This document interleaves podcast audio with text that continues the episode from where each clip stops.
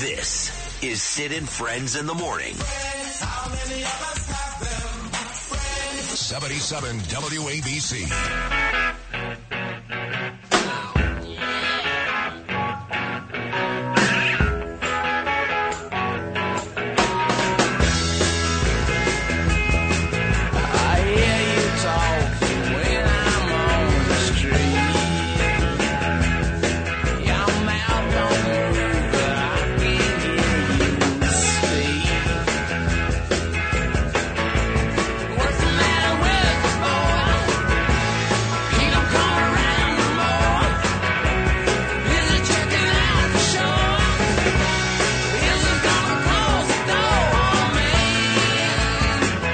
All right, we got the nice uh, Italian one-two punch coming up.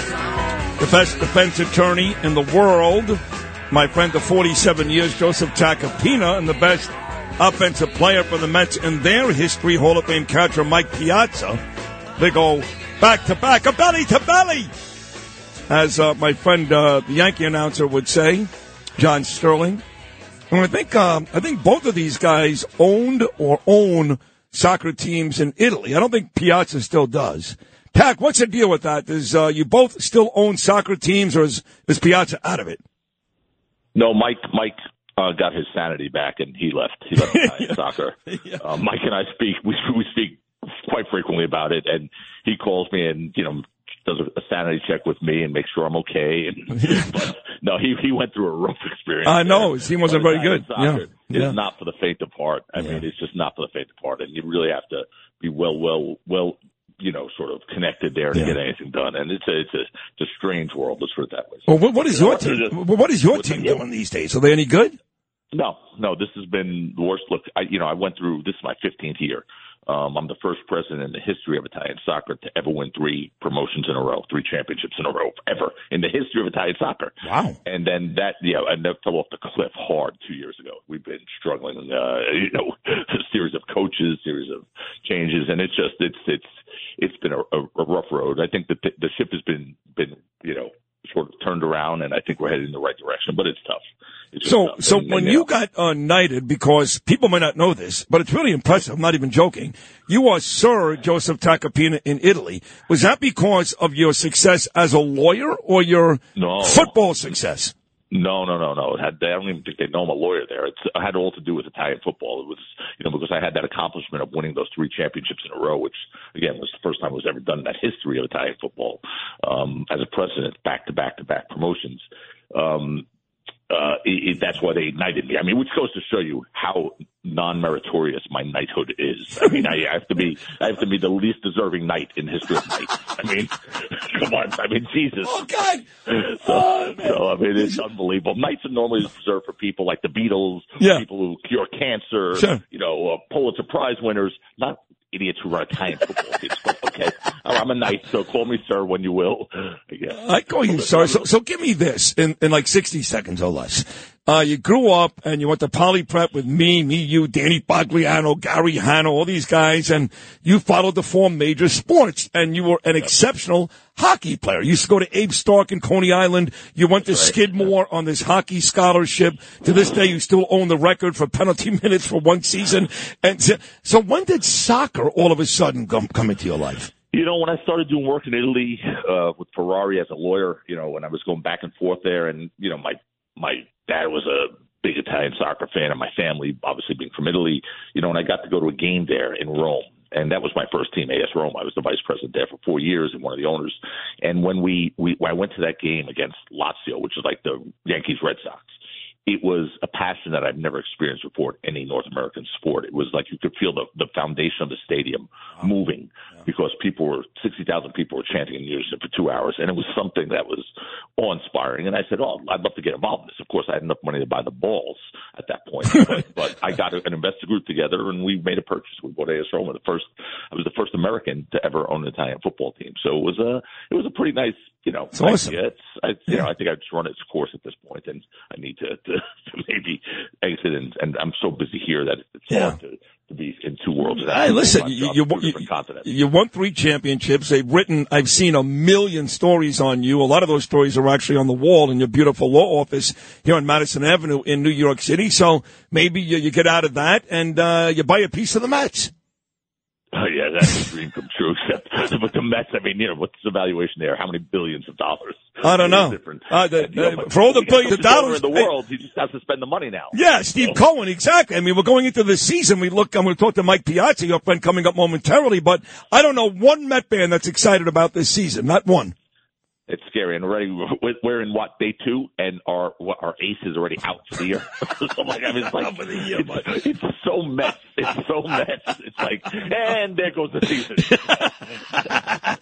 Well, let's do this. I want to take a quick break. When we get back, I want to discuss Donald Trump, some legal stuff as well. So we'll take a very quick break. We'll come back with the best defense attorney in the world and a soccer champ from the great country of Italy. My dear friend of 47 years, the great Joseph Tacopina. More of tax right into this.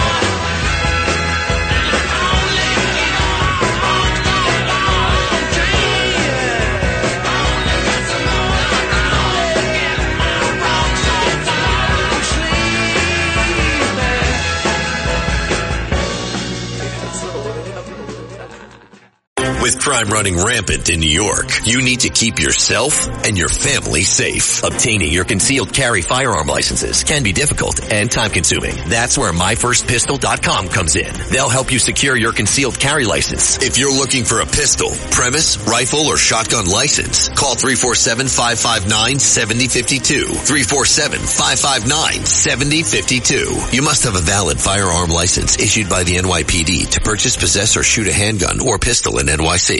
Hi, it's Lou Dobbs for Priority Gold, America's precious metals dealer. These are volatile times with high inflation, soaring debt, wars on multiple continents, and rising financial stress. Central banks are buying gold to diversify their reserves, so are many Americans. Call Priority Gold and find out how precious metals can help you diversify your portfolio. They're highly rated and happy to help. Call 1-866-303-6357 or get a free gold guide at PriorityGoldGuide.com. That's PriorityGoldGuide.com.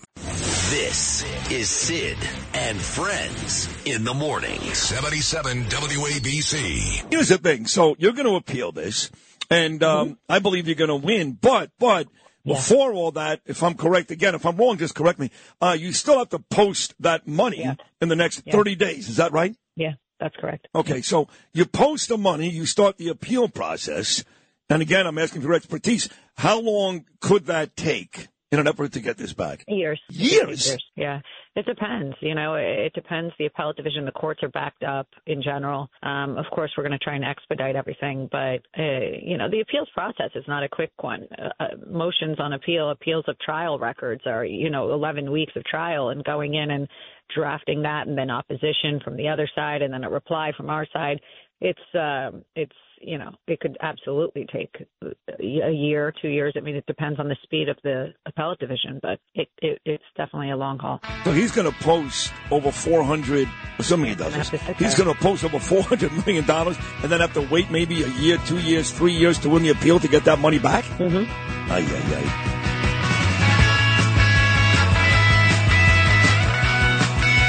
All right, that's uh, Trump attorney Alina Habba on this show a couple days ago.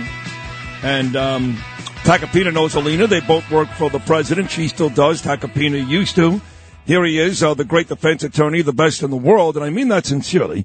Uh, Joseph Tacopina. Jojo, um, there's Alina Habba, and uh, I had a guy on this morning, early, 645. His name is Steve Cohen, not the owner of the Mets. This Steve Cohen was the deputy to Andrew Cuomo when Andrew Cuomo was the attorney general before he was governor. He was then secretary to uh, Andrew Cuomo. He's a former assistant to U.S. attorney in the Southern District. And he said, no, she's not going to win the appeal. The law's in place. She's not going to win. Then I had Judge Napolitano on in studio about an hour ago. He said, I hate to disagree with Steve Cohen, but I think she will win. She's got a good case. Now I ask the best of all, you. How's her case in this appeal? His case is um, good for the appeal, and I'll tell you why. That the number, first and foremost, the number is never going to stand up, and and and it's not because I'm partisan one way or another. I'm looking at it as a straight legal analyst. There's no way to come up with a number of 355 million dollars as, as damage, coupled with the interest, which takes us well into the 400 400 million dollar range. That's not going to stand up in court. I I, could, oh, I would guarantee you that's it. Oh, give me this then, because I agree with you. But how significant of a drop could we see? Could it go from 430 million to 50 million? to 100 million. Yeah. That's what would be my my my Okay. my guess. If it stands up, look, there's real arguments that it shouldn't even stand up because uh, you know the, the way this trial was conducted, where th- th- there wasn't really a fact finding process on fraud. The judge made a ruling based on the papers. I know, but I found this out today too, and this is again based on Cohen's article in today's Wall Street Journal. And I'm a dummy. You're not. You're actually brilliant, the best at it. But according to his story today in the Journal, Steve Cohen, executive law 6312 says that Letitia James can do what she did. You abs- oh no no no! She can do what she did. The judge can do what he did, but an appellate court still has to look at it and say, was it fundamentally fair? Was it right? That's what appellate courts are for. It's not like anything that was done here was illegal. It's just never been done. Tell me the last time anyone has ever been sued by the New York State Attorney General for a private transaction between you and I, for example, right? We own two companies. We do a private transaction. We're not funded by the state. We we we we didn't circumvent any laws. We we basically made a deal where I presented you my numbers with a disclaimer saying these are my numbers. You do your own due diligence. Bank says, okay, I'll do my due diligence. We did our due diligence. We're going to give you the money, and the banks made a two hundred million. You know, no one complained, but yet a third party intervened and said, you guys are committing, you know, you're committing fraud on on the banks. And the bank's like, well, we made two hundred million dollars. We uh, did our own due diligence. We were good to go on these numbers. You know, un- understand this. There's only one property that transacted of those properties that were, you know, used in the lawsuit by by James, and it's one property, uh, Doral in Florida, that actually sold for almost a hundred million more than the valuation put in by the Trump organization. So it's really tough to say that that was a fraud Right. that he overrepresented. But you know, look, technically, legally, this all can be done, which is why there's a real chance this might stand. But I don't think the punishment is going to stand. I the got you. So, so, if, but if, if you were the attorney in this appeal, and uh, again, I'm asking for your expertise, or the big expertise, um, could you say, "Hey, listen, let, let's let's cut right to the chase, okay?" Letitia James ran to be attorney general with the promise, and this is true. You can play audio with the promise that she was going to find a way to get Donald Trump. Does that work in the appellate court?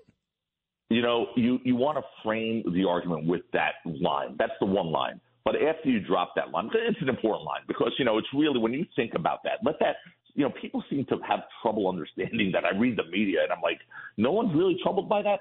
She, when she made that pronouncement, she was a private citizen without access to any government documents, without access to his documents. She didn't have subpoena power. She was a person running for an office. So how would she know she was going to get Trump? How did she know that? She didn't have evidence. She didn't have his documents. So that goes to tell you that there was a, a, a, a bad motive on her end and that she was going to do this for political reasons. But here's the thing appellate courts, this is not, you know, a campaign trail. Okay? Appellate courts are going to look at the facts and the law, and they really are. And and so this is not about oh she's politically motivated. This judge is a hack. That's not going to work in appellate courts. You can't do the same argument you do outside the courthouse steps that that, that President Trump does when he goes outside. That they'll they'll smash it. They will. They have to focus on the facts. Look, you know, it, it, and the facts are pretty clear. But but the problem is, you know, ignorance can be educated, um, crazy can be medicated, but there's just no cure for stupid.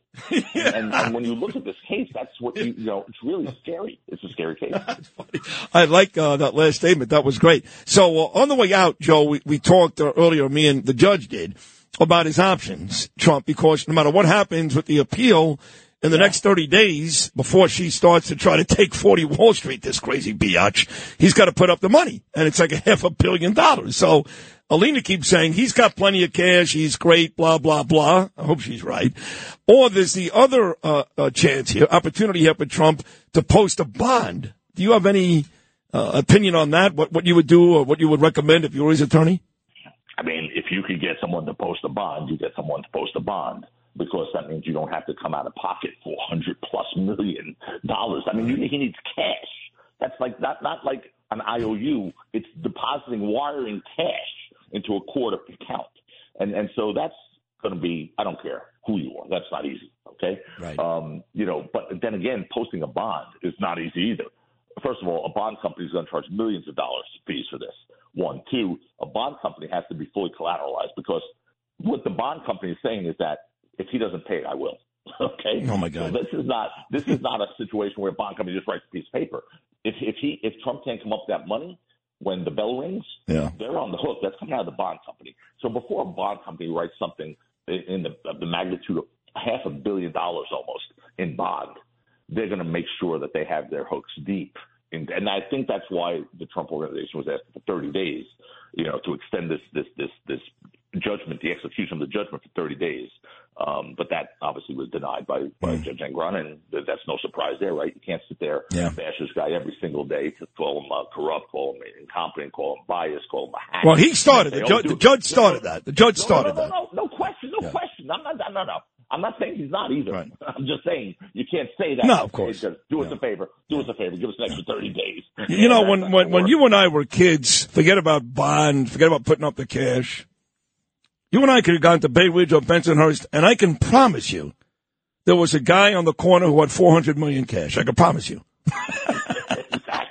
That's what he's got to do. He's got to get into into the hood, go back to our neighborhood, Right. find some guys, Vinny Bag of Donuts, Right. just make a, you know, make That's a, it. That's it. Video charge him. The video charge him five points or something like that, and he'd be good to go, right? It'll be, it'll be two hundred million a day in, in fees, and it's a big, it's a little big. Well, but you laugh about two hundred million a day. I mean, he's actually Joseph eighty-seven thousand a day in interest. Yeah, yeah, it's crazy. It's absolutely crazy. It's no joke, right? So, I mean, this has to get resolved quickly. Yeah. And if they have the money, if you know, that's again, it's a lot of cash for anybody. If they have that cash, they should put it up, get that appeal filed immediately. Immediately, they have 30 days once the judgment's executed to get that appeal in.